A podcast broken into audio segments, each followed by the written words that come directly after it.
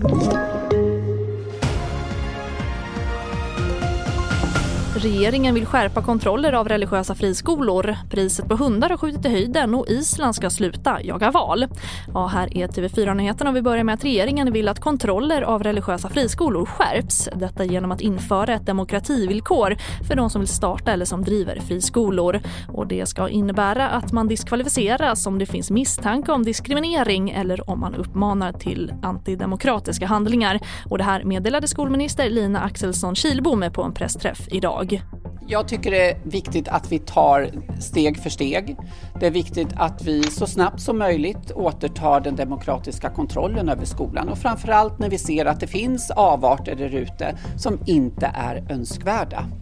Eh, och därför är det viktigt att vi går fram med de här stegen. Men vi återkommer med eh, andra förslag senare. Och priset på hundar har ökat under pandemin och särskilt märks detta bland blandraserna. En valp kan kosta mellan 25 och 70 000 kronor och Svenska Kennelklubben oroar sig nu för att hunden ska bli en lyxvara. Och det var SR först att rapportera om. Samtidigt finns en risk att bli lurad man smugglar in hundar, eh, man ser intresset för även gatuhundar som man inte vet alls vad de har bakom sig. Det kommer alltså in hundar till Sverige som kan ha rabies exempelvis som både människor kan dö av. Och det sa Hans Rosenberg på Svenska Kennelklubben.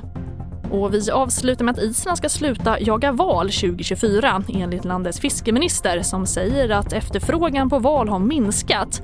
Och Island är ett av få länder i världen som liksom Norge och Japan som fortfarande jagar val i kommersiellt syfte.